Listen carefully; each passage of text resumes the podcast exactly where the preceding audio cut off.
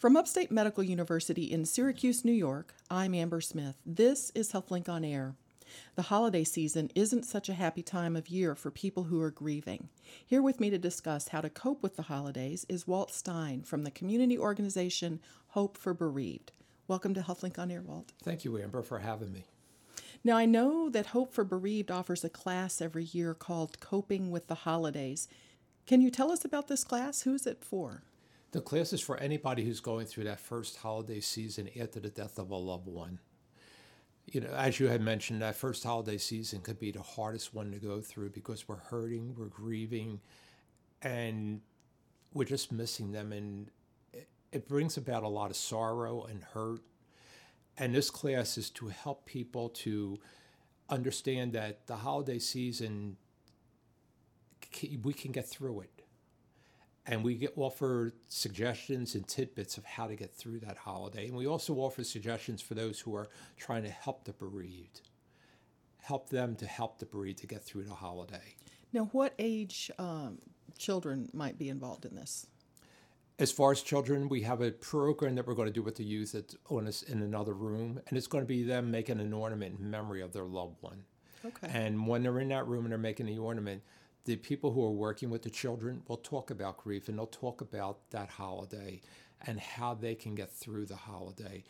You know, telling them that it might be a little painful. You know, there may be times where memories will come up, but you will get through. And keeping in mind that you're, even though your loved one may not be here physically, but they're here within your heart at the holiday. Well, let me ask you about grief in general. What what's the definition of grief? Grief is the reaction to a death. I had recently looked into some research about the meaning between bereaved and grief. And bereaved is the process we go through when we grieve. Grieving is the reaction to the death. And when we grieve, it could be a range of emotions from anger to rage to fatigue, depression, anxiety. There's a whole gamut of different feelings and emotions that we go through. But what I tell people when they come into Hope is that you may not go through every single one of them, but we guarantee that you will go through several of them. So you mentioned emotions, but there's probably some physical manifestations as well, right?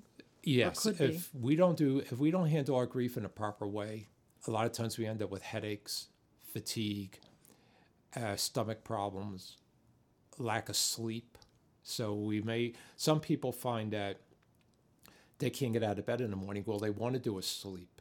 Others feel like they can't sleep because the emotions are so strong or their anxiety level may be too high where they can't relax and allow themselves to sleep. How, how long does grief last normally? It all depends on the person and, you know, our ability to work through it but what we tell people is grief is a process, there is no timeline. But the thing that we have to do is we have to acknowledge the grief, we have to talk about it.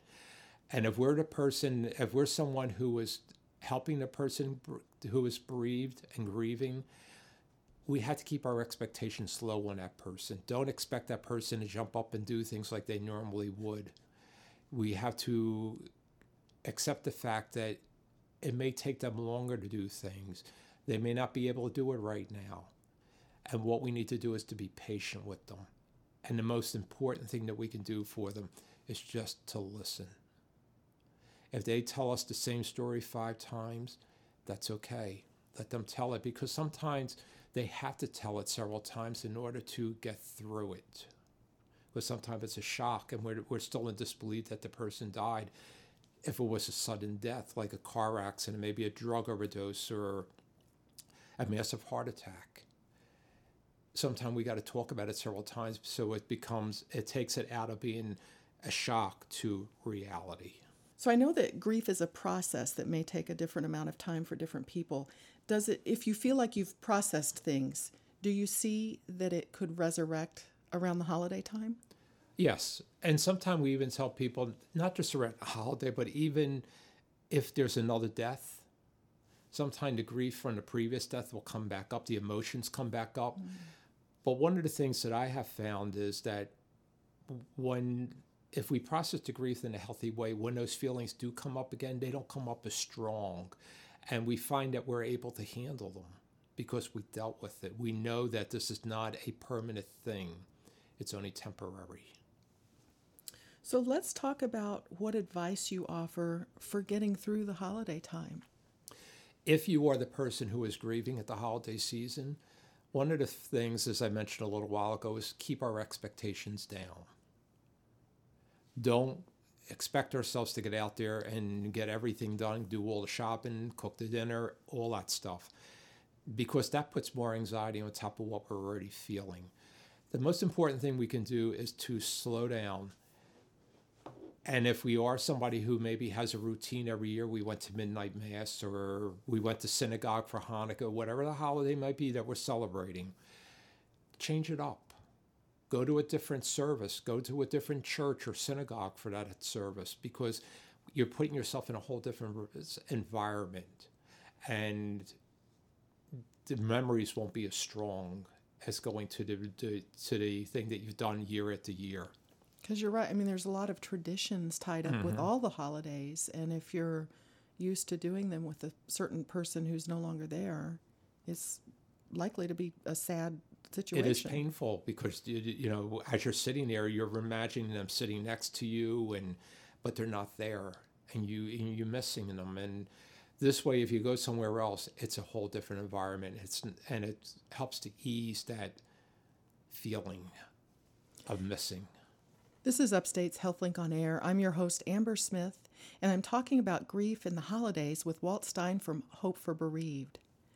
I've heard about some people who will set the table for the meal and leave an empty seat for the person who's missing. Do you recommend that or not? We do. We do recommend that. Another thing that was told to me when I went to Hope was to light a candle at the table and tell people this candle represents my loved one, and you can mention her name, and sit in the middle of the table. That makes them present at your table. It makes you feel like they're a part of your celebration. Good idea. I've also read that after a death, material things can seem a lot less meaningful. What do you recommend regarding gift giving? Well, as far as giving gifts to other people, sure. Well, that first year while we're grieving, you can keep it very small, the gift. It doesn't have to be anything big. Or you can even do a gift certificate and just say, you know, it's been a rough year this year and I just was not up to it, and give them a gift certificate. Keep it simple. What about uh, ways to avoid the holidays entirely? Do you see people who just, Christmas is too much, I, I can't do it, I've got to get away? That's very common. It is. Yes. We have a lot of people that'll come that will take a trip to Disney World. They'll go to maybe Miami or somewhere other than Syracuse or whatever town they're living in. They get away from it. Uh, there was a young woman that came several years back who had two, had three children, and when Christmas time came, she packed up and took them to Disney World for Christmas to get away from the environment and put the children in a whole different set of a whole different situation.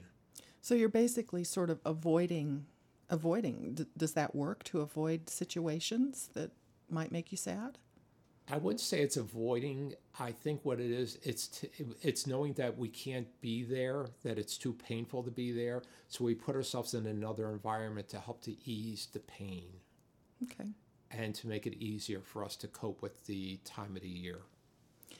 Now, as far as advice for people who want to help someone who's grieving, I know that you said, you know, to, to lower expectations, don't expect that person to do everything that they did the previous mm-hmm. years. Mm-hmm. Are there other tangible things that a person can do if they know someone has lost someone this year and the holidays are coming up? You can offer to have them come to your home for dinner and say, I know that maybe you may not be, be able to come, but I want you to know that you're welcome to come here.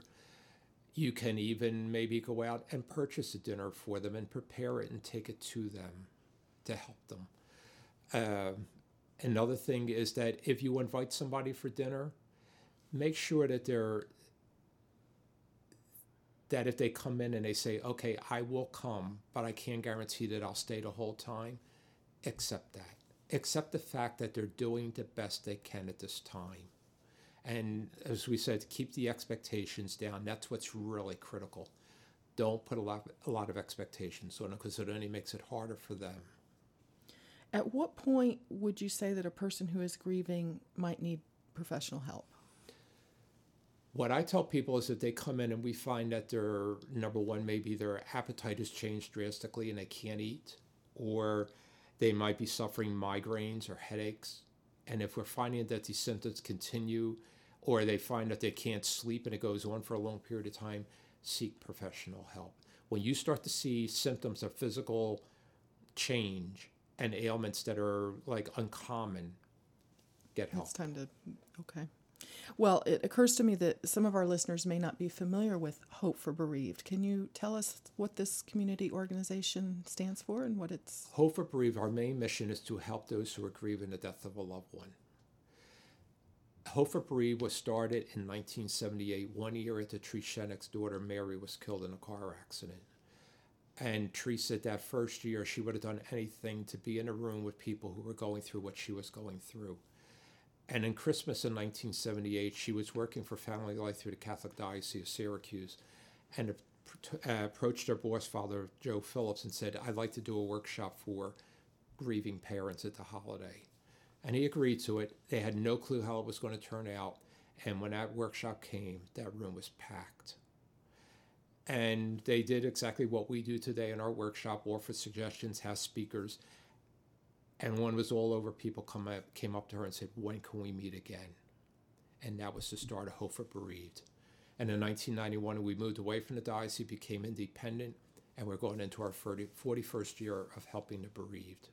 So, is this open to anyone in Syracuse, Onondaga County? Anyone within Onondaga County or any of the surrounding counties. We have okay. people come from Cortland County, Cayuga, Oneida, Oswego. They come from all over. Now, do you have one uh, support group for everyone, or do you have different? We have a variety of support groups. We have two s- support groups a month for people who lost a loved one to drug overdose, two for suicide. We have one for parents who lost a baby at birth, another one for bereaved parents, for people who got to hold their children and to love their children for a period of time. And then we have uh, our general group, which, which is for anyone who has suffered the death of a loved one.